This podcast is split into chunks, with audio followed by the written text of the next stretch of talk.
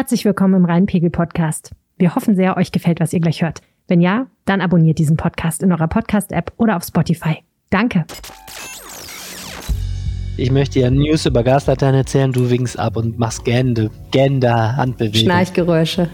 Ja, vor allen Dingen habe ich Angst, dass mein Kind aufwacht, dann, wenn du mir lange, lange Geschichten über Gaslaternen erzählst. Ich lass mich kurz. ich so, lange, so laut schnarche, dass mein Kind aufwacht. das war ein bisschen gemein jetzt, ne? So, jetzt müssen wir mal ein Intro machen hier, ein vernünftiges. Ich dachte, das war das Intro. Soll ich es drin lassen? Bitte. Nein, wir können auch nochmal anfangen, Okay. komm. Ich kann es gerne drin lassen, das ist kein Problem. Es stellt mich allerdings etwas herzlos und kalt dar. Ja. Dann weiß die Welt es endlich, wie herzlos und kalt ich wirklich bin. Ja, Anne, also das hier ist ja äh, ein Podcast, der in erster Linie auch von Verkehrsthemen lebt, ne? Ja, das ist, äh, liegt daran, dass wir eine Stadt sind, die in zu großen Teilen von sehr viel Verkehr lebt irgendwie. Ne? Es bleibt nicht aus. Ist leider nicht der Verkehr, äh, sondern der andere Verkehr, der Straßenverkehr. Das ist ein bisschen äh, schade. Äh, Der ist halt nicht gezündet, der Gag, ne? fassungsloses Schweigen. Fassungsloses Schweigen. Also, wir reden heute über äh, Verkehr, und zwar den Straßenverkehr. Wir reden über die vielen Autos und die vielen Unfälle, die in Düsseldorf passieren. Leider auch oft mit Kindern. Und die Frage ist, wie kann das anders werden? Darüber sprechen wir mit Simon Höhner, der ist Geschäftsführer der Verkehrswacht. Wir sprechen über eine Aktion, bei der Menschen Parklücken besetzen, ein Kapitalverbrechen in Düsseldorf, um dort einfach mal einen Tag was anderes zu machen und vielleicht darauf hinzuweisen, äh, wie die Stadt aussehen könnte, wenn wir nicht ganz so viele Autos hätten. Und wir sprechen über das 9-Euro-Ticket, Arnes persönliches Lieblingsthema diese Woche. Es ist Geschichte, aber was hat es gebracht? Arne Lieb hat sich die Daten angeschaut und ich bin sehr gespannt. Mein Name ist Helene Pawlitzki und ich bin verbunden mit dem großen Kommunalpolitik- und Verkehrsexperten Arne Lieb. Ihr hört Folge Nummer 222 dieses Podcasts und der Rhein steht bei 81 Zentimeter. Rheinpegel. Der Düsseldorf-Podcast der Rheinischen Post. Herzlich willkommen im Rheinpegel-Podcast. Wir sprechen jede Woche darüber, was Düsseldorf bewegt. Diese Woche mit einem kleinen Straßenverkehrskomplex. Mein Name ist Helene Pawlitzki. Ich kümmere mich um die Podcasts bei der Rheinischen Post. Äh, mein Name ist Arne Lieb, ich bin stellvertretender Leiter der Düsseldorfer Lokalredaktion. Was hat dich denn diese Woche in Düsseldorf Ja, jetzt kann ich mit den? Gaslaternen endlich kommen. Das du jetzt davon. Äh, mich hat bewegt, ähm, dass es gestern der Krisenstab getagt hat, der uns ja ähm, zum Energiesparen alle anhalten soll und vor allem die Stadt Düsseldorf sich selbst zum Energiesparen. Und ähm, naja, da wurde vieles beschlossen, was zu erwarten war. Also wer gestern Nacht mal unterwegs war, hat vielleicht gesehen, dass viele Gebäude nicht mehr angestrahlt werden. Unter anderem wird der Johannes Rau auf dem Johannes Rau-Platz nicht mehr angestrahlt. Der steht jetzt da ganz im Dunkeln. Ähm, das war es ja jetzt in Deutschland weit vorgeschrieben, dass man da spart bei der Anleuchtung von Fassaden und so. Ähm, es wird kalt, das haben wir aber schon berichtet, ne, in Büros nur noch 19 statt 20 Grad und so. Und was total überraschend kam, Düsseldorf schaltet große Teile seiner historischen Gasbeleuchtung aus. Allerdings nur zwischen 1 und 5 Uhr nachts, wenn anständige Bürger natürlich schlafen. Hm. Oder die meisten Verbrechen begangen werden kann, je nachdem, wie man sieht. Ja, das soll die Polizei jetzt noch schnell klären. Die wollen zum 15.10. das ähm, ähm, beschließen und äh, dann muss die Polizei sich jetzt erstmal noch die einzelnen Standorte angucken. Und wichtig ist, äh, Autofahrer müssen Parklicht einstellen. Hä, Parklicht? Naja, man kann doch im Auto, ähm, gibt es doch so eine Einstellung, dass man Ach das. so, Standlicht. Nee, das habe ich mir gestern auch erklären lassen. Bei Standlicht sind beide Lichter an, bei Parklicht ist nur das Licht zur Straße hin an.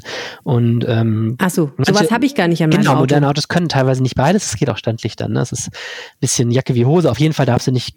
Es ist auch rechtlich die Frage, ob du jetzt ein Knöllchen kriegst, wenn du da irgendwo in Kaiserswerth in der Wohnstraße nachts nicht das Parklicht an hast. Aber naja, ich finde, es ist schon ein gewisser Eingriff, weil ähm, ich finde es schon faszinierend, weil wir ja noch in einer Großstadt gewohnt sind, auch in Wohnstraßen, dass es die ganze Zeit hell ist und wenn es mal wirklich stockensfinster wird, ähm, ist das was anderes. Übrigens nicht überall, weil unsere lieben Gaslaternen nicht alle zentral ansteuerbar sind, sondern die, die schon umgestellt sind auf diese neue Gasart. Ich schmeiß das immer durcheinander. Die neue Gasart ist, glaube ich, H-Gas. Ähm, die sind nicht zentral ansteuerbar, deswegen ist zum Beispiel Altstadt und Stadtmitte ausgenommen. Aber der ganze Norden, der ganze Süden und so ziemlich der ganze Osten der Stadt, ähm, da könnte es jetzt dunkel werden. Interessant. Ähm, haben die Gaslaternenbefürworter, die ja immer sehr darauf pochen, dass das Gaslaternenlicht Düsseldorf diesen unvergleichlichen nächtlichen Charme verleiht, haben die sich eigentlich schon dazu geäußert? Nee, in dem Fall nicht. Das ist ja jetzt keine Grundsatzentscheidung zum Gaslaternen, sondern das kann man ja als pragmatisches Energiesparen äh, beze- bezeichnen. Diese Gaslaternen fressen eine Menge Energie, ähm, äh, weil die einfach um ein äh, vielstfaches uneffizienter, ineffizienter sind als Elektroleuchten. Das wird auch nicht bestritten. Die Befürworter argumentieren gerne damit, dass es weniger als ein Prozent des äh, Energiebedarfs von Düsseldorf ist und sagen, das ist also im Verhältnis gar nicht so viel. Aber natürlich ähm, in der momentanen Diskussion wird das natürlich intensiv diskutiert, denn du kannst mit den Dingern im Grunde keine, du kannst die nicht energiesparender betreiben, du kannst sie halt nur ausschalten. Ne?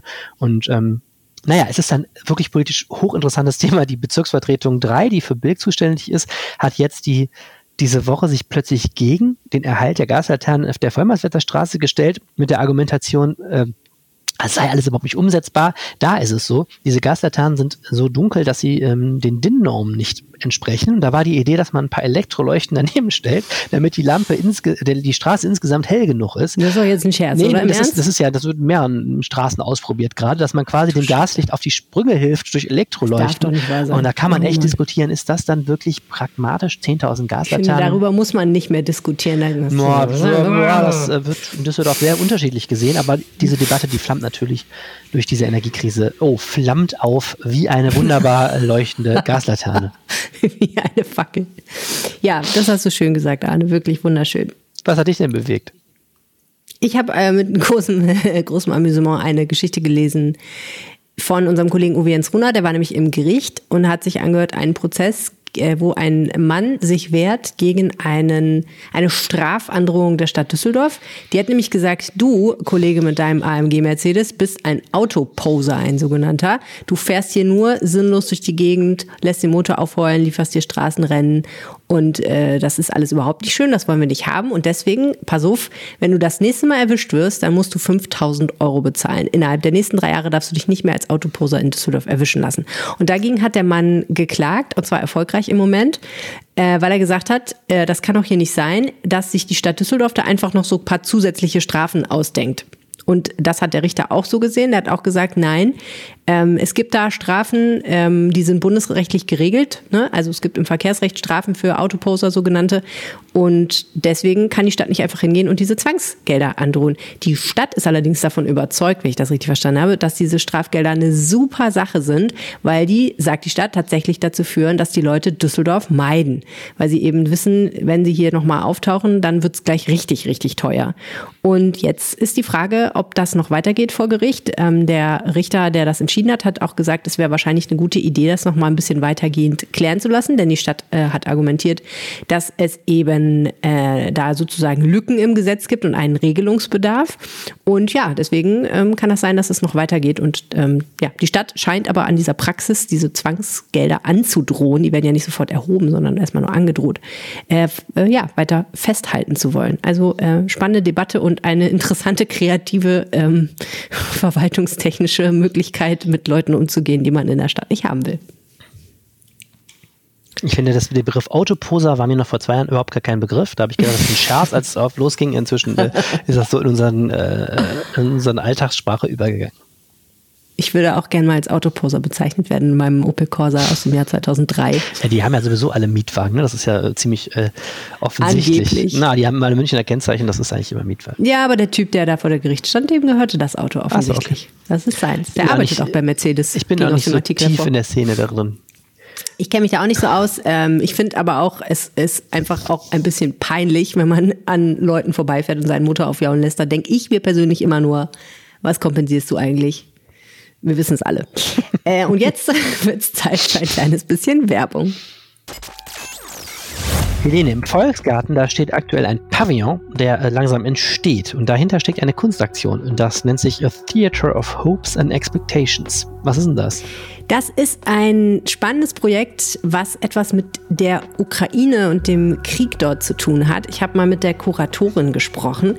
Ähm, und zwar ähm, geht es da darum, eigentlich in diesem Pavillon, der jetzt langsam gerade im Aufbau ist, ähm, ja, alles Mögliche zu machen, Ausstellungen, es werden Filme gezeigt, es gibt, glaube ich, auch Performances und das Spannende daran ist, dass die eigentlich schon während dieser Pavillon langsam aufgebaut wurde, angefangen haben, dort Veranstaltungen zu machen und Dinge zu zeigen. Und die Kuratorin hat mir erklärt, dass das etwas damit zu tun hat, dass man auch zeigen wollte, dass gerade ein sehr fragiler Moment ist und erinnern wollte an die Dinge, die gerade in der Ukraine passieren, nämlich dass die Menschen dort nach den Angriffen, den russischen Angriffen dabei sind, ihre Häuser wieder aufzubauen. Und genau das sollte eben dieser sich im Aufbau befindende Pavillon zeigen und symbolisieren. Ähm, es ist ja eigentlich ähm, ungewöhnlicher Moment, jetzt schon das Thema Wiederaufbau zu thematisieren, während der Krieg noch läuft, ne? Ja, das habe ich auch gedacht. Aber ähm, ja, die sagen halt, der Fokus liegt auf dem Wiederaufbau. Wir wollen eine positive Energie transportieren. Wir wollen eben nicht über Krieg und Zerstörung jetzt gerade sprechen, sondern wir wollen ein positives Zeichen setzen, auch wenn man natürlich sagen muss, dass die Kultur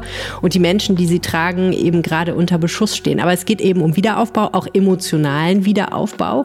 Und ähm, da ja, wird dann eben jetzt ein Pavillon entstehen, der übrigens in seiner Architektur auch auf sowjetische Theater, zum Beispiel wie in Mariupol, ähm, anspielt. Also da steckt jede Menge Symbolik drin. Was sind denn die nächsten Veranstaltungen, die man da erleben kann? Also das nächste, was da passiert, ist zum Beispiel am 3. und 4. September eine Ausstellung von einer Künstlerin namens Jana Kadirova. Die hat in Bergflüssen in der Ukraine rundgeschliffene Steine gesammelt, diese Steine in Scheiben geschnitten. Jetzt sehen sie aus wie Brotlaibe und daraus hat sie jetzt Arbeiten gemacht, die an ukrainisches Weizenbrot erinnern. Also eigentlich echt spannend und etwas, wo man ganz tief eintauchen kann in die Kultur und die Kunst der Ukraine.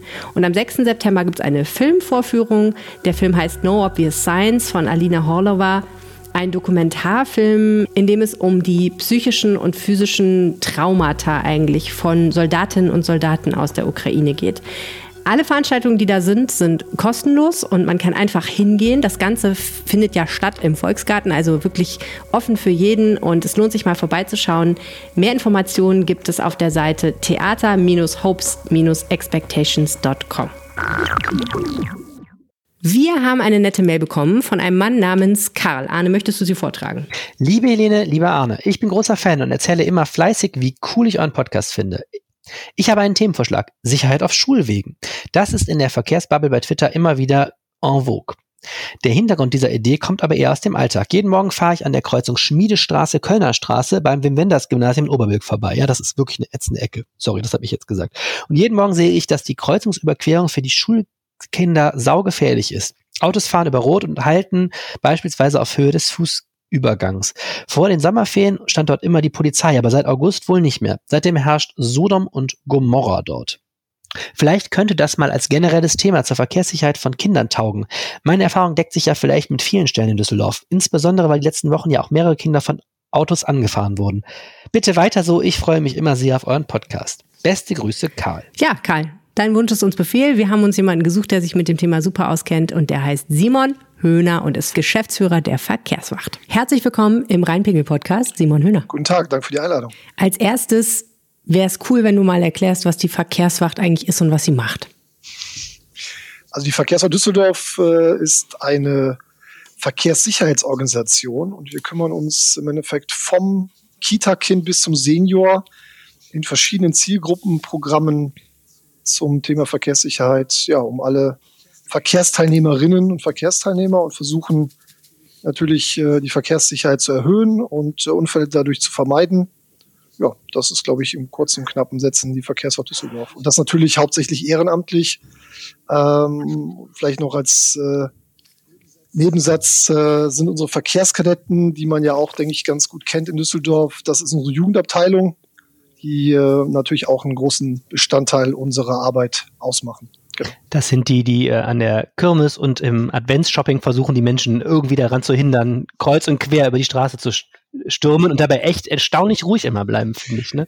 Ja, das ist krass. Ich finde immer, das ist so, die stehen immer so am Rande und werden schon so nach vorne gedrängelt, weil die Leute sich nicht erwarten können, über die Straße zu gehen und die sind immer ganz cool genau. und werden offensichtlich auch nicht überfahren, Nein, Gott sei Dank. Das äh, ist Gott sei Dank nicht der Fall. Und ja, äh, an der Stelle auch ein großes Lob an unsere Jugendlichen, denn das sind Jugendliche und äh, die machen da schon einen ganz tollen Job. Und ähm, wir sind sehr stolz und sehr glücklich, dass wir sie haben. Äh, feiern dieses Jahr übrigens auch 50-jähriges Jubiläum. Ja. Jetzt muss man sagen, es steht mit dem Verkehr in Düsseldorf nicht alles zum Besten. Es gibt so ein paar Sachen, die sind weniger schön. Und ein Punkt, der uns in den letzten Wochen ja schon ziemlich bewegt hat, ist das Thema Unfälle mit Kindern, insbesondere auf dem Schulweg. Da gab es ja so einiges, Arne, zu berichten, ne? Genau, es gab ähm, gleich zwei Fälle direkt nach Beginn des äh, Schuljahres, wo ähm, Autofahrer oder Autofahrerinnen Kinder angefahren haben, wo die Kinder über eine grüne Ampel gefahren, äh, gegangen sind, angefahren wurden und dann die Autofahrer ähm, geflohen sind. Ich weiß gar nicht, soweit ich weiß, sind die auch beide nicht bis jetzt nicht äh, gekriegt worden, ähm, was ich schon echt erschreckend fand. Und dann hatten wir einen wirklich herausragend schlimmen Fall, wo ein äh, Mann im Berufsverkehr wohl irgendwie verbotswidrig noch schnell über den Fußgängerüberweg überholen wollte und dann in einen Vater und äh, mehrere Kinder in Benrad gerast ist, äh, wo es einige schwer Verletzte gab. Also wirklich ein ganz schrecklicher Fall. Und das führt natürlich dazu, dass das Thema Schulwegsicherheit jetzt ein ganz großes ist. Also nächste Woche ist Stadtrat und da gibt es von den Grünen und von der SPD schon Anträge, die jetzt alle fordern, es muss irgendwas passieren, äh, damit die Kinder und Jugendlichen ähm, besser zur Schule kommen oder sicherer zur Schule kommen, muss man sagen. Simon, wie beobachtest du das denn? Ähm, was sind so die Schwerpunkte von Unfällen, wenn Kinder involviert sind? Also erstmal ist natürlich jeder dieser Unfälle, gerade wenn's, wenn Kinder involviert sind, immer sehr, sehr äh, furchtbar und tragisch. Ähm, dass es natürlich jetzt auch so eine Häufung gab, äh, auch zweimal Unfallflucht hintereinander, ist auch sehr unüblich, muss man an der Stelle sagen, denn jede jede Unfallflucht ist, ist schon sehr, sehr schlimm, gerade für die Opfer in dem Moment. Ähm, und äh, wenn dann auch Kinder beteiligt sind, ist es natürlich noch gravierender. Das können wir auch nicht so ganz nachvollziehen, ähm, weil man weiß ja auch durch die Zeugenaussagen, dass es äh, auch wohl so gewesen sein soll, dass die Unfallverursacher ja auch jedes Mal stehen geblieben sind ähm, sich das Ganze, sag ich mal, angeguckt haben und haben sich dann entschieden, weiterzufahren. Das ist natürlich dann wirklich ähm, ja strafrechtlich so indiskutabel, aber auch moralisch wirklich höchst verwerflich. Und da kann man eigentlich nur fassungslos davor stehen. Ähm, ja, Schwerpunkte im Schulwegbereich sind meistens wirklich ähm, ähm, Sichtachsen, also parkende Autos, Überwege, Querungshilfen, wo eigentlich keine Ampeln ähm, im Spiel sind. Auch das ist jetzt äh, eine Sache, die ähm, auffällig war, dass es halt ähm, Unfälle waren, wo halt eigentlich die Kinder immer äh, ja, grün hatten und da entsprechend sich auch richtig verhalten haben und ähm, halt bei grün über die Ampel gegangen sind und die stärkeren Verkehrsteilnehmer haben sich äh, in, in den verschiedensten Fällen komplett falsch verhalten. Und äh, das ist natürlich dann umso tragischer, weil wir natürlich auch mit den Kindern ab der Kita ja auch arbeiten und in der Verkehrs- und Mobilitätsbildung ähm, da sehr, sehr viel machen. Und äh, wenn natürlich dann in diesen Fällen die Kinder alles richtig gemacht haben, ähm, ist natürlich dann wirklich der Adressat, sind das die Erwachsenen, sind das die Autofahrerinnen Autofahrer in dem Fall, ja. Hast du das Gefühl, dass da genug passiert in Düsseldorf, ähm, auch jetzt im Hinblick auf zum Beispiel polizeiliche Kontrollen? Ähm, es ist ja immer so, dass wenn die Schule wieder losgeht und die Erstklässler eingeschult werden, dass dann immer Schwerpunktkontrollen stattfinden. Hier um die Ecke bei mir hat das auch stattgefunden, dass die Polizei dann da war und in einem verkehrsberuhigten Bereich mal Leute angehalten hat, die da mit, sagen wir mal, 30, 40 Stundenkilometern durchgejagt sind. Das freut mich natürlich zu sehen. Aber ich würde mir natürlich schon auch wünschen, dass sie nicht nur kommen, wenn die Schule losgeht, sondern auch danach in den Wochen noch da sind und eigentlich immer. Denn ähm, man muss ja sagen, das ist ja schön, wenn man da so schwerpunktmäßig kontrolliert, aber letztendlich nachhaltig ist das natürlich ich eigentlich nicht. Ne? Also was die Prävention angeht, aber auch die Repression, kann man sagen, dass wir in Düsseldorf wirklich seit Jahren ein sehr, sehr hohes Niveau haben und auch eine, eine, eine sehr ähm, gute Kontrolldichte haben. Natürlich kann man sich immer mehr wünschen, aber jeder, der weiß oder auch schon mal mit der Polizei gespricht oder auch zu tun hat, äh, der weiß auch, dass deren Personalien endlich sind und auch die Ressourcen ähm, nicht, nicht immer so da sind, wie man das gerne hätte. Natürlich kann man da mehr tun, ähm, gerade was die Kontrollen äh, in der Umgebung, der direkten Umgebung der Schulen angeht. Äh, Stichwort Elterntaxis, nämlich auch ein Thema, was seit Jahren äh, immer schlimmer wird, nicht nur in den Grundschulen, sondern auch in den Gymnasien oder der weiterführenden Schulen. Also, dass die Eltern ihre Kinder bis genau. vor die Schultür eigentlich ja. mit dem Auto fahren ne? und da dann die genau. Schlangen also der Autos stehen. Eigentlich die, die Eltern, jetzt in diesen drei Fällen zugegebenermaßen natürlich nicht, aber dass die Verkehre direkt im Umfeld der Schulen durch die Eltern provoziert deutlich mehr werden, als eigentlich diese Straßen ähm, abkönnen, beziehungsweise auch dafür gebaut sind. Ähm, also wenn man sich mal vorstellt, eine, eine Grundschule mit mehreren hundert äh, Kids hat dann jeden, äh, jeden Morgen von mir aus 60 bis 80 Autos da vor der Tür stehen. Das sind natürlich auch statistisch einfach Potenziale, die darf man da überhaupt nicht unterschätzen. Das heißt, da kann es natürlich einfach auch mehr knallen und natürlich einfach mehr Autos bedeutet natürlich auch mehr Gefahren für die Kinder, die halt mit dem mit dem Roller kommen, zu Fuß kommen oder mit dem Fahrrad kommen oder halt auch aussteigen ähm, und dann dort äh, über die Straße laufen müssen, sollen ähm, und dann halt äh, von eventuell anderen Eltern angefahren werden können. Ja. Und das ist natürlich eine super unübersichtliche Situation. Ne? Ich sehe das immer hier bei, bei der Schule bei uns, wenn dann irgendwie alle zweite Reihe stehen, die Kinder steigen aus, dann hast du so eine Situation, wo die ganze Zeit Stop and Go ist, plus die Kinder kommen mit Rad und Roller und zu Fuß und so. Das erzeugt natürlich ein tierisches Chaos, wenn so viel Stop and Go vor der Schule Definitiv, ist. Definitiv, ist wie so ein äh, ungeordnetes Valid Parking äh, bei, bei einer Veranstaltung. Und bei weiterführenden Schulen ähm, ist es mittlerweile auch so. Das äh, ist wirklich, äh, also wir stehen da auch teilweise thematisch kopfschüttelnd daneben, wo wir uns fragen, wieso mussten 12, 13-Jähriger oder älter äh, Teenager von seinen Eltern zur Schule gefahren werden. Äh, wir haben eine, eine sehr gute ÖPNV-Anbindung, gerade was die weiterführenden Schulen angeht. Äh, man kann wunderbar Fahrrad fahren äh, im Nahbereich den Schulen. Ähm, das, das passt alles. Das haben auch die Generationen vorher getan. Und wenn man sich die Statistiken anguckt, ähm, und das mal vergleicht von den Elterngenerationen jetzt, also 80er, 90er Jahre zu heute, ähm, da sind wir mit, mit, mit, mit also das, da liegen Universen äh, dazwischen, muss man fast schon sagen. In den 80er Jahren ähm, waren, war es Standard, dass in Düsseldorf mehrere äh, Kinder im Jahr äh, schwer verletzt und tödlich verunfallt sind, auch auf den Schulwegen. Das haben wir hier in Düsseldorf mit, mit einer wirklich sehr, sehr tragischen Ausnahme in den letzten Jahren nicht gehabt. Also die Vision Zero, an die wir uns ja auch unser hehres Ziel ist als Verkehrswacht, nämlich null Verkehrstote äh, zu erreichen, die haben wir eigentlich im Schulwegbereich auf jeden Fall. Aber die Gefahren und die Risiken ähm, sind zwar sind natürlich nicht zu unterschätzen, gerade was Elterntaxen angeht. Äh. Das ist ja auch so eine komische Spirale, ne? Im Endeffekt. Also die Eltern bringen ja ihr Kind unter Umständen vielleicht auch deswegen, weil sie sagen, das ist natürlich das sicherste, was ich machen kann. Mein Kind vor die Tür da abladen, dann hat es noch äh, fünf Schritte bis zur Schultür. Da kann es natürlich nicht überfahren ja. werden, ja. Und gleichzeitig macht das dann eben den Schulweg für die, die dann zu Fuß oder mit dem Fahrrad kommen, wieder gefährlicher. Das ist ja eigentlich absurd.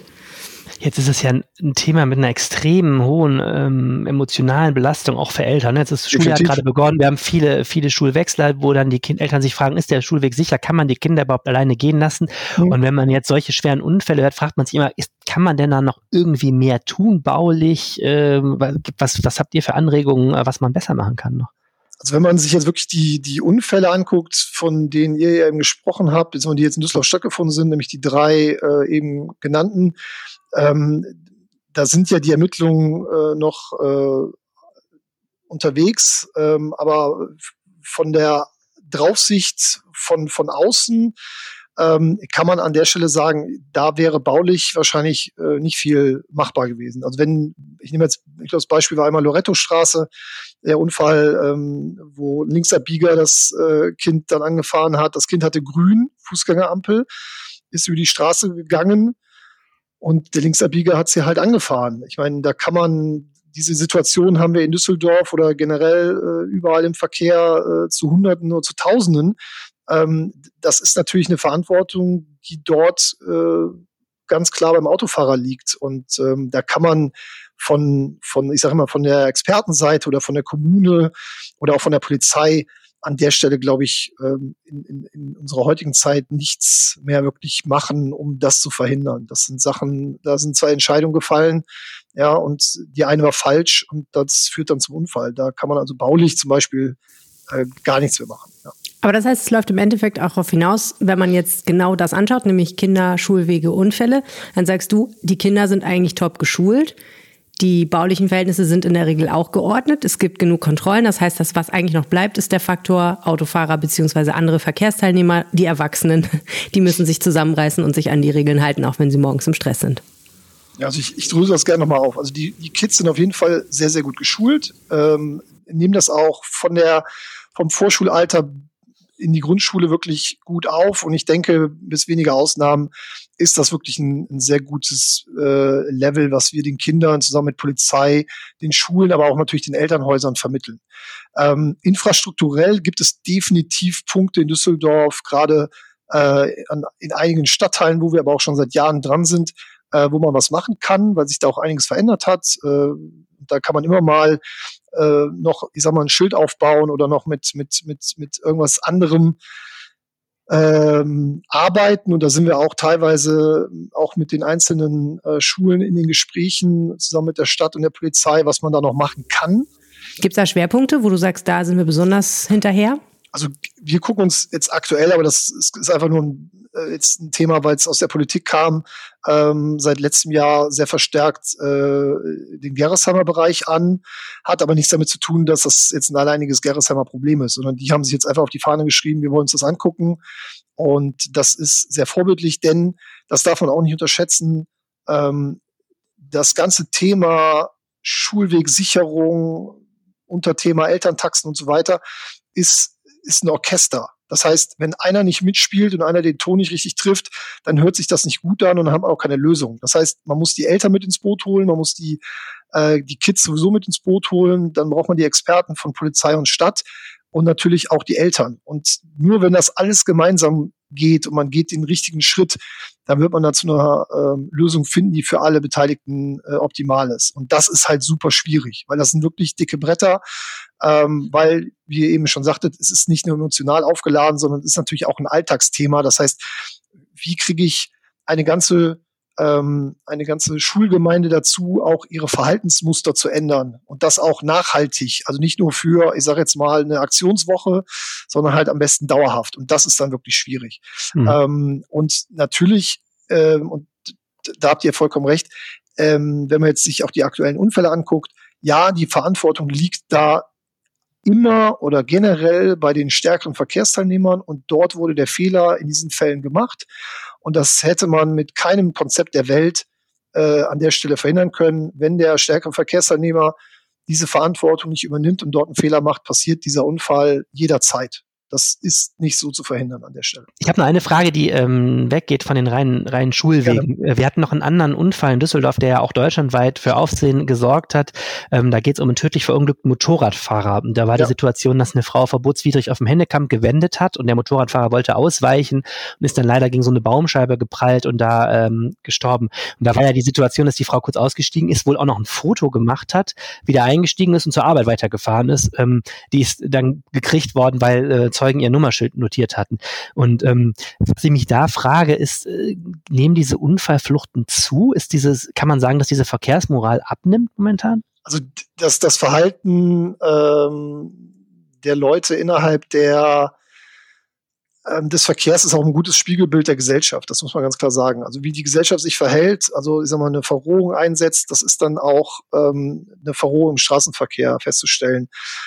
Ähm, ja, die Unfallfluchten nehmen auch in der polizeilichen Statistik zu. Ich glaube, äh, allein letztes Jahr um 33 Prozent. Das ist dann schon echt eine Hausnummer. Ja, also 33 Prozent ist in so einer Statistik, zumal wir ähm, ja immer noch aus, dem, aus einer Pandemie, aus dem Pandemiejahr äh, zehren, beziehungsweise die Statistik ist aus einem Jahr, wo vermeintlich ja weniger Verkehre waren. Und wenn da die Unfallfluchten dann steigen, dann muss man davon ausgehen, dass das auch äh, in einem normalen Jahr passiert wäre. Und das ist wirklich ein Thema. Also das ist wirklich erschreckend, dass es zwei Fälle gab, auch oder drei Fälle in, in dem Fall ja dann auch, die dann auch durch die Presse gingen mit dem äh, wirklich super tragischen Unfall mit dem Motorradfahrer, dass die Leute halt ähm, meinen, dass es ähm, total legitim ist, ähm, aus welchen Gründen auch immer, äh, nicht anzuhalten, äh, keine Hilfe äh, zu leisten und nicht mal den Notruf zu wählen, denn bei diesem Fall vom, von dem verunglückten Motorradfahrer hat ja auch sie nicht äh, den Notruf gewählt, sondern äh, Zeugen, die das halt äh, gesehen haben, also Fußgänger. Und das ist schon äh, absolut heftig. Also da, da sagst du auch als Verkehrsexperte, was geht in den Köpfen der Leute vor? Das kann man auch, da muss man vielleicht mal Verkehrspsychologen zu befragen, ähm, was, was da gerade äh, vielleicht eine Tendenz in der Gesellschaft ist. Ob das jetzt daran liegt, dass es Pandemie war und die Leute haben noch weiß ich nicht, sind noch nicht zurück im Alltag oder ich habe keine Ahnung, ob das jetzt auch einfach Zufall ist, aber das ist schon äh, auffällig, dass es steigt und dass es jetzt auch die, die heftigen Fälle dann jeweils mit Unfallfluchten sind. Zumal, man muss an der Stelle wohl auch sagen, dass jetzt äh, der, der Unfall mit dem Motorradfahrer, das ist jetzt auch kein, kein Einzelfall an der Stelle. Also da sollte man, oder da wird wahrscheinlich hoffentlich dann auch zeitnah äh, die Unfallkommission beziehungsweise die Stadt ähm, wenn möglich, äh, auch danach nachbessern, weil an der Stelle jeder, der da öfters vorbeifährt, sieht das wahrscheinlich ganz normal. Der wird halt immer gewendet. Ja.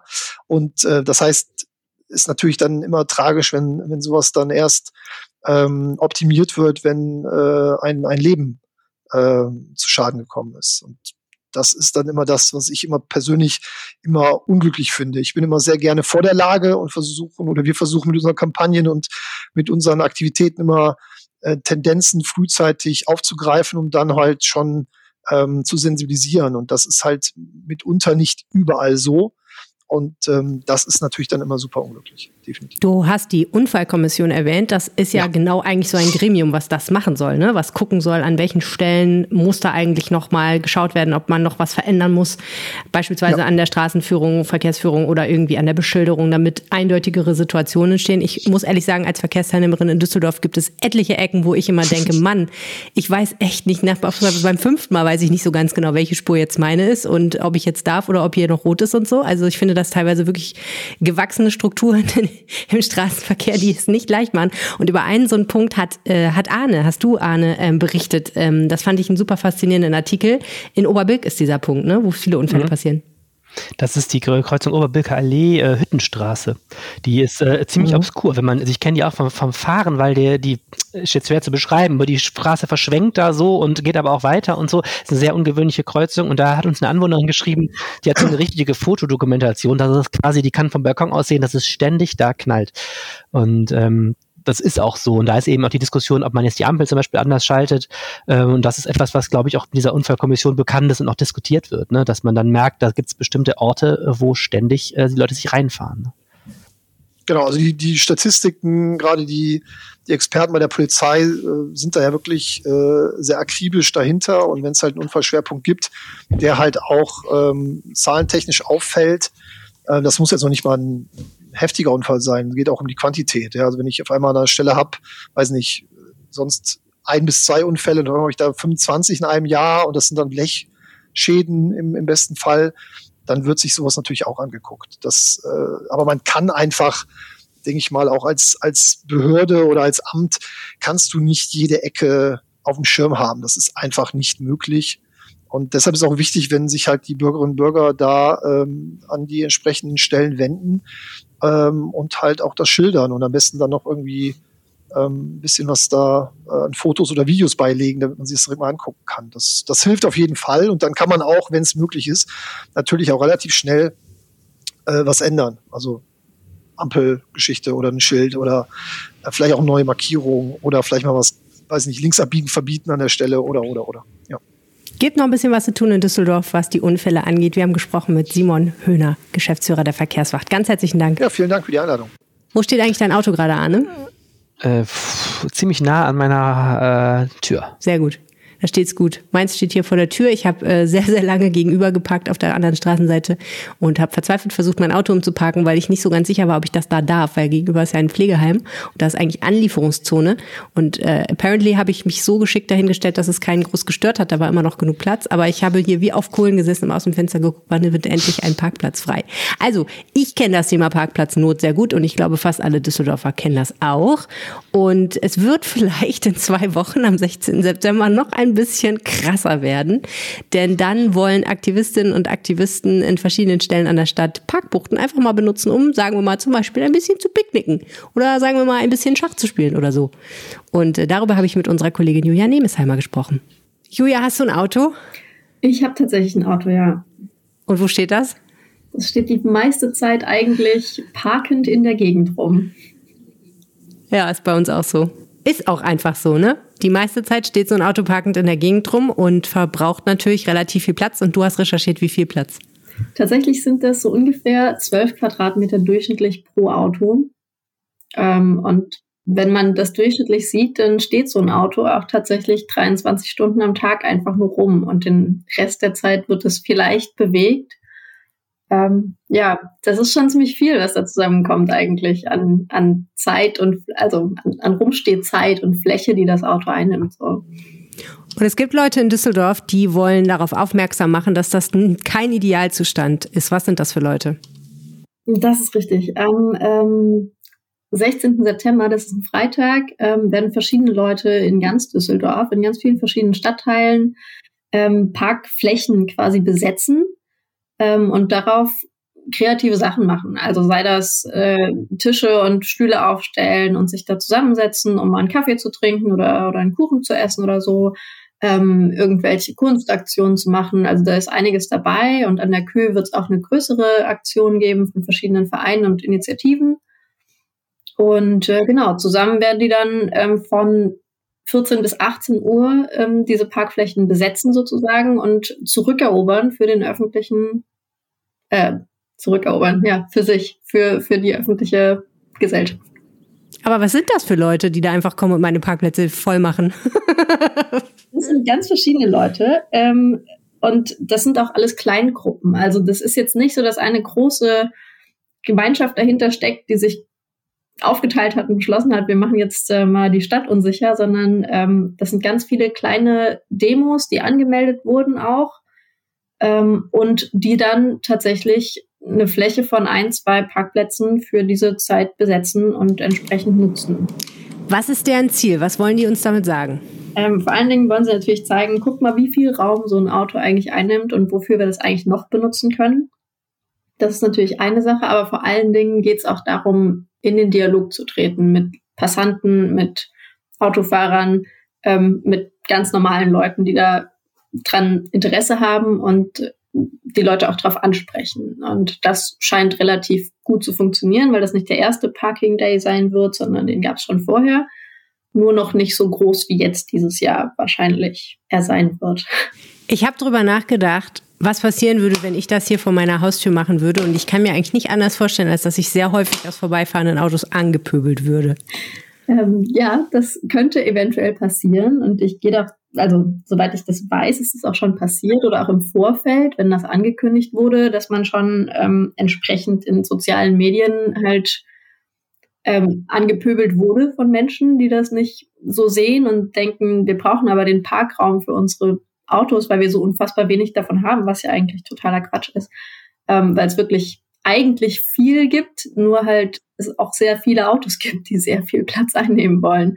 Ähm, und genau, und das ist natürlich immer schwierig und auch für die Leute, die hier sitzen, schwierig. Aber ich glaube tatsächlich, und das wurde mir auch so gesagt, dass während der Aktion relativ wenig gepöbelt wird, sondern vielmehr ähm, die Leute interessiert sind, das teilweise auch loben, es teilweise gut finden, dass das gemacht wird und sich vor allen Dingen interessiert zeigen, was man da jetzt genau mit dieser Aktion bezwecken möchte. Ich glaube, das ist auch so ein bisschen so ein Problem von Not in My Backyard eigentlich, ne? Weil wenn ich mir vorstelle, hier in der Gegend, wo ich wohne, ist auch der Parkdruck tatsächlich relativ hoch. Es ist nicht so einfach, einen Parkplatz zu finden.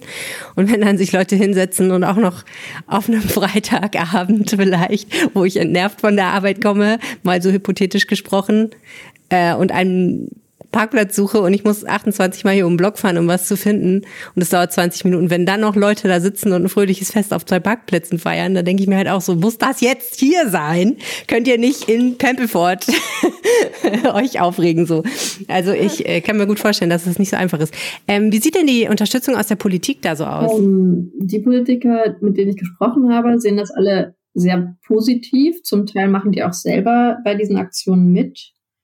Ähm, und vor allen Dingen denken sie halt, dass das bürgerliche Engagement wirklich auch wichtig ist, um zu zeigen, dass die Leute durchaus auch bereit sind, sich, sich dafür einzusetzen ähm, und den Dialog suchen. Und Kommunikation ist ja wirklich eines der wichtigsten Elemente, die bei so einer Verkehrswende nötig sind. Also es muss ja nicht nur politisch irgendwas geschehen, sondern die Leute müssen ja auch wirklich davon überzeugt sein und miteinander reden, Ängste und Zweifel ab, bauen zum Beispiel. Und genau das kann halt mit so einer Aktion durchaus passieren. Also du glaubst im Endeffekt, dass wenn so eine Aktion erfolgreich durchgeführt wird, dann durchaus auch politisch was bewegt wird im Sinne von, was ja in Düsseldorf schon passiert, Parkflächen werden umgewidmet zu beispielsweise Parkplätzen für, Ra für Räder oder Gastronomieflächen oder sowas. Genau, das könnte durchaus passieren. Also ich meine, man wird nicht, und das wollen die Leute auch nicht, jeden Parkplatz in Grünfläche umwandeln oder in Terrassen oder sonst irgendwas. Ähm, weil es muss ja auch trotzdem Parkplätze geben. Aber es muss ja trotzdem auch so sein, dass zumindest zum Beispiel Anwohner eher einen Parkplatz bekommen, als jetzt irgendwelche Leute, die einfach in die Stadt fahren und denken, ich brauche jetzt aber meinen kostenlosen Parkplatz auf jeden Fall. Und da muss man halt wirklich auch als Politik, denke ich, ein bisschen dran arbeiten, dass genau sowas passiert, wie zum Beispiel mir von Martin Volkenrath gesagt wurde, dass man dann mehr ähm, für, für die Anwohner macht mit Anwohnerparken zum Beispiel und dass man da strenger. Das ist ein SPD-Ratsjahr, genau, ne? Ja. Gut, vielen Dank, Julia. Wir werden das interessiert beobachten, ob es zu Gewaltausbrüchen unter den Parking kommt. Nein, wahrscheinlich nicht. Aber was, das, was die Resonanz ist. Vielen Dank. Genau, danke dir. So, Arne, ich muss ja sagen, äh, meine, die Zeit ist, des Rheinbahnfahrens ist schon wieder vorbei. Ich habe mein 9-Euro-Ticket, ist ja jetzt Geschichte. Und ich muss mir jetzt wieder ein 10er-Ticket kaufen oder vielleicht doch mal ein Abo. Ich weiß nicht. Ich überlege noch, was ich machen soll. Lustigerweise waren ja gestern, wahrscheinlich auch heute, lange, lange Schlangen vor den Kundencentern. Aha. Die Leute sind aufgewacht und müssen jetzt wieder losrennen und sich normale Tickets kaufen und vielleicht auch, weil wegen Corona viele ihr Abo gekündigt hatten und jetzt wieder eins brauchen und so. Es waren endlose Schlangen vor dem Kundencenter. Faszinierend. Du hast dir ja mal die Daten zum 0-Euro-Ticket angeguckt. Was ist denn da so bei ja. rausgekommen? Äh, fangen wir mit dem sicher. Es gibt ähm, also es gibt zwei äh, Zahlen, die sind sehr sicher. Die eine Zahl ist sehr sicher, die, dass äh, sich sehr, sehr viele 9-Euro-Tickets verkauft haben. In Klammern, es ist nicht die größte Überraschung bei 9 Euro für einen ganzen Monat. Die Rheinbahn hat 640.000 9-Euro-Tickets abgesetzt in den drei Monaten. Im ersten Monat etwas mehr als in den anderen beiden, aber das würde ich jetzt gar nicht so überinterpretieren. Ähm, ist relativ konstant geblieben, also die Menschen haben das natürlich genutzt. Und ähm, es gibt noch eine zweite Gruppe, die sich freuen konnte, nämlich die Menschen, die sowieso ein Rheinbahn-Abo haben. Das sind ungefähr 180.000 Menschen. Diese äh, 180.000 Menschen, äh, die dürften auch die drei Monate lang für nur 9 Euro im Monat äh, fahren und die Rheinbahn hat denen dann quasi sozusagen die Abbuchung ähm, erlassen bis zu diesem Preis. So, das ist die eine äh, Zahl, die klar ist. Wir kommen gleich zu der anderen Zahl, die klar ist, aber ich erzähle dir mal zu denen, die nicht so klar sind. Nämlich die große Frage ist ja, ähm, das 9-Euro-Ticket war gedacht äh, wegen der allgemeinen Teuerung als Entlastung für die Menschen. Das ist klar. Äh, natürlich haben die Menschen weniger für Nahverkehr gezahlt. Da braucht man, glaube ich, keinen Mathematikprofessor zu sein, um das rauszufinden. Ähm, was die große Frage ist ja, hat es auch Menschen dazu gebracht, nicht ihr Auto zu nehmen, sondern die Bahn äh, und möglicherweise sogar damit die Verkehrswende als Anreiz vorangebracht? Ähm, da ist die ehrliche Antwort, wir wissen es nicht. Ich habe zwei Sachen versucht. Ich habe einerseits natürlich die Rheinmann mal gefragt. Da gibt es keine öffentlich verfügbaren Daten, die sagen, ja, wir haben gemerkt, es wurde etwas mehr Bahn gefahren. Äh, auch an den Wochenenden zu, zu Freizeitangeboten waren die Busse voller, zum Beispiel zum Strandbad Lörrick. Jetzt ist natürlich das Problem, ähm, der ÖPNV ist ja momentan eine ganze äh, Kaskade von Sondereffekten. Ne? Du hast Corona noch, du hattest die Lockerungen in den letzten, letzten Monaten, du hattest erstmals wieder richtig fett Veranstaltungen, in Klammern Rheinkirmes, Ausrufezeichen. Natürlich fahren die Leute mehr Bahn so und, und Bus und rein, natürlich sind auch die Busse zu den Freibädern voll, wenn 35 Grad sind. Also ob die Menschen jetzt nicht gefahren wären oder mit dem Auto gefahren wären ohne 9-Euro-Ticket, ist sehr schwer zu sagen. Ähm, Selbiges gilt für die Verkehrsdaten. Der Verkehr war im Mai etwas höher als im Juni und hat sich dann bis Ende August äh, wieder ungefähr äh, dem Mai-Niveau angenähert. Das weiß ich, weil wir den Mobilitätsdienstleister, äh, Mobilitätsdatendienstleister TomTom gebeten haben, uns da mal seine Daten zur Verfügung zu stellen. Ähm, wir haben super viel Daten, das ist mega interessant, aber ehrlich gesagt, es ist auch kein so super krasser Trend erkennbar. Insofern ähm, würde ich da ein großes Fragezeichen setzen. Es waren ja auch Ferien, ne? Ja, so, es kommen auch noch die Ferien dazu und du darfst auch nicht vergessen, es wurde ja auch gleichzeitig noch ein Tankrabatt äh, verhängt. Das heißt, eigentlich ist der Anreiz, äh, den das 9-Euro-Ticket finanziell bot, im Grunde konterkariert worden durch eine andere Maßnahme der Bundesregierung, die ja eher dazu einlud, doch wieder mehr Auto zu fahren. Also insofern, mh, das müsste man zumindest tiefergehend mal mit Befragungen klären. Ähm, naja, und wir sehen ja jetzt, wie gesagt, es kaufen die Leute kaufen jetzt auch wieder reguläre Tickets. Ich bin sehr, sehr gespannt. Ne? Einerseits kannst du sagen, vielleicht haben jetzt Menschen Blut geleckt und gesagt, wow, es ist ja mega cool mit der Rheinbahn und so. Ähm, andererseits muss man sagen, jetzt zahlst du für das günstigste Monatsticket, nämlich das Ticket 1000 im Abo in Düsseldorf 71,13 Euro. Das ist ähm, Düsseldorf noch etwas höher als anderswo, weil wir ja Tarifstufe A3 sind. Also es gibt Städte, die sind teurer als andere. Ne? Und ähm, naja, der Sprung von 9 Euro zu 71 Euro, vielleicht ist es auch so, dass Leute sagen, boah, das war aber echt auch einfach ein tolles Gefühl. Ne? Und jetzt äh, bin ich enttäuscht. Ähm, da bin ich sehr gespannt, wie die Zahlen jetzt für diesen Monat ausfallen. Und natürlich ist auch die äh, spannende Frage, was die Bundesregierung jetzt macht. Es gibt ja da irgendwie angeblich auch Überlegungen für ein Nachfolgemodell, aber das ist zumindest nicht rechtzeitig jetzt für den September gekommen. Also ich kann so. auf jeden Fall sagen, dass ich immer, wenn ich schwimmen gefahren bin, und das war gar nicht so selten in der Zeit, ähm, bin ich Bahn gefahren statt Auto. Und zwar, weil ich wusste, ach, ich habe ja ein 9-Euro-Ticket. Also bei mir hat es voll funktioniert.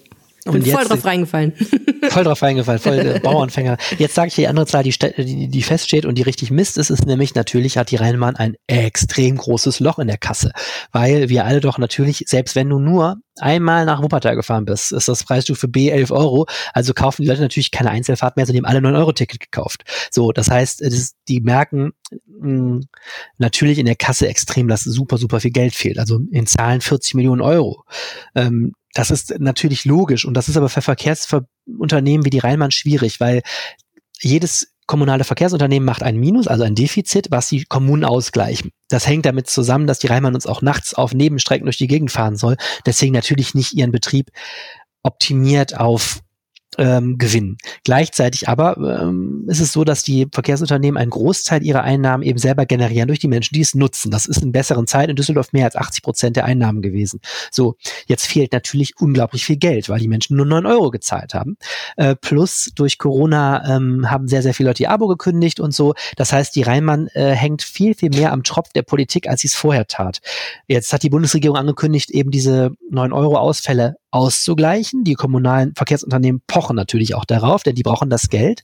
Ähm, die, das Defizit der Rheinbahn ist sowieso erheblich höher als früher. Ähm, und da muss man einfach sagen, das hat den Steuerzahler und die Steuerzahlerin extrem viel Geld gekostet, dieses 9-Euro-Ticket. Und das ist jetzt eben eine sehr interessante Diskussion. Lohnt das oder muss man auch sagen, hey Freunde, 70 Euro im Monat, das ist jetzt vielleicht fühlt sich das viel an gegen neun Euro, aber gegen das, was wir alle in unsere Autos stecken müssen momentan, ist es für einen Monat unbegrenzte Mobilität natürlich auch irgendwo ein vielleicht auch fairer Beitrag. Ne? Und ähm, diese politische Diskussion geht weiter und man darf echt nicht übersehen, wenn wir äh, so günstig den Nahverkehr anbieten wollen, was ja viel Charmantes für sich haben könnte, muss auch die Frage sein, wie man diese dieses Angebot auch finanziert und das geht dann letztlich nur über erheblich höhere Steuerzuschüsse, die man ja auch für ganz Deutschland zahlen muss. Also das ist eine Zahl von 9 Euro Ticket, die nicht so schön ist und die feststeht. Ja, mega spannend. Ehrlich gesagt, an der Debatte finde ich ja auch noch den sozialen Aspekt. Denn eigentlich macht es ja überhaupt gar keinen Sinn, dass man Leuten, die es sich eigentlich leisten könnten, 9 Euro Tickets schenkt äh, und da einen Haufen Steuergelder dafür aufwendet, die ja im Prinzip dieselben Leute eigentlich eingezahlt haben in die Kassen. Das ist ja auch komplett Banane auf so eine Weise. Und gleichzeitig muss man dann sagen, ne, es gibt halt viele Leute, die können sich wirklich kein 70-Euro-Ticket leisten. Die würden aber ganz gerne mal mit der Bahn fahren und nicht immer schwarz fahren. Und ähm, deswegen finde ich die auch was, was jetzt vielfach in der Stadt diskutiert wird, auch durch angestoßen durch beispielsweise 50-50 oder so, die Frage, ob es nicht eigentlich ein Sozialticket geben müsste, was viel, viel günstiger ist und was den Leuten viel mehr ermöglicht und sie viel weiter fahren lässt, ehrlich gesagt, auch als nur innerhalb der Stadtgrenzen, ob das nicht eigentlich sinnvoll wäre. Gibt es sonst noch Zahlen zum 9-Euro-Ticket? Also keine, die mir bekannt sind, aber sonst ist, was ich nur einen, einen Satz dazu, den, Bestimmt, den ich noch ganz wichtig finde, wir reden ja momentan auch eben über einen ähm, Ausbau des ÖPNV. Ich sage das an dieser Stelle gerne häufiger auch nochmal. Es kostet eine Unmenge, unglaubliche Fantastilliarden allein in Düsseldorf, den Nahverkehr auszubauen. Also die Rheinbahn investiert über eine Milliarde gerade in neue Fahrzeuge, in neue Strecken und so weiter, in den laufenden zehn Jahren ungefähr. Äh, und das ist immer noch nicht das, wenn er sagt, man ist da am Ziel. Das heißt, äh, es muss sowieso wahnsinnig viel Geld in den ÖPNV fließen, wenn der besser werden soll und das wünschen wir uns ja alle, schönere Stationen, ne, you name it, ne?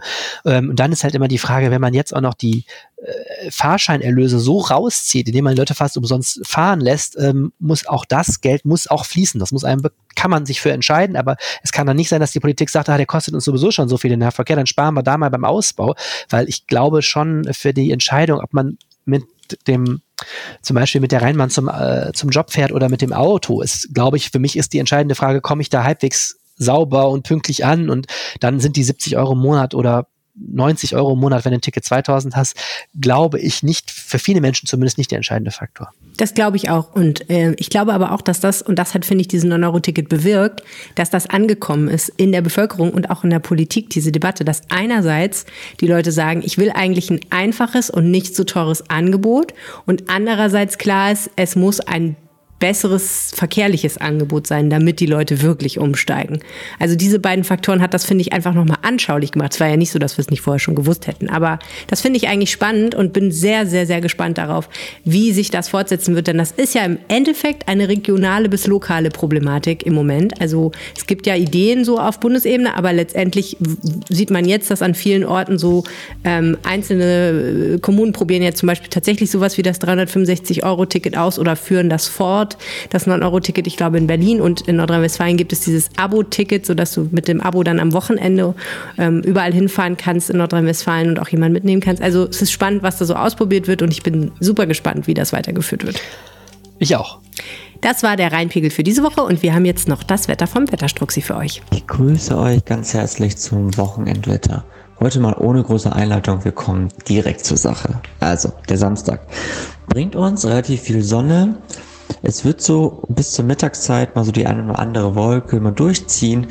Im Laufe des Nachmittags ziehen die dann ab. Es sind dann noch hohe Schleierwolken unterwegs, aber ansonsten ist es recht sonnig.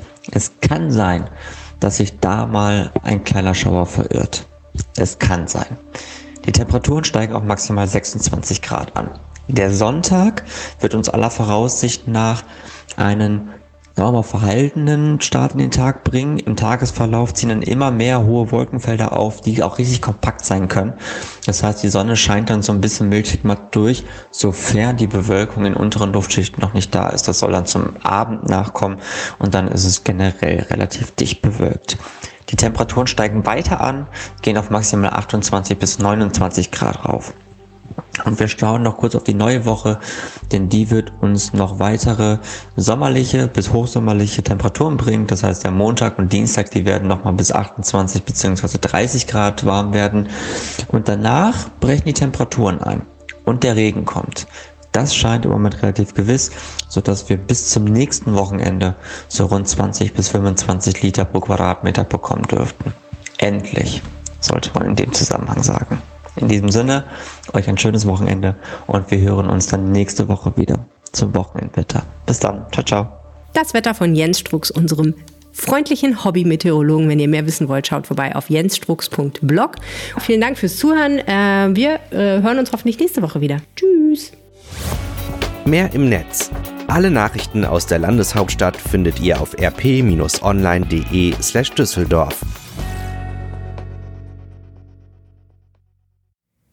Super, ihr habt's ans Ende einer weiteren Folge des Rheinpegel-Podcasts geschafft. Und alles, was ihr jetzt noch tun müsst, ist auf den Abo-Knopf zu drücken. Dann bekommt ihr auch mit, wenn die nächste Folge da ist. So sieht's aus. Bis dann. Tschüss.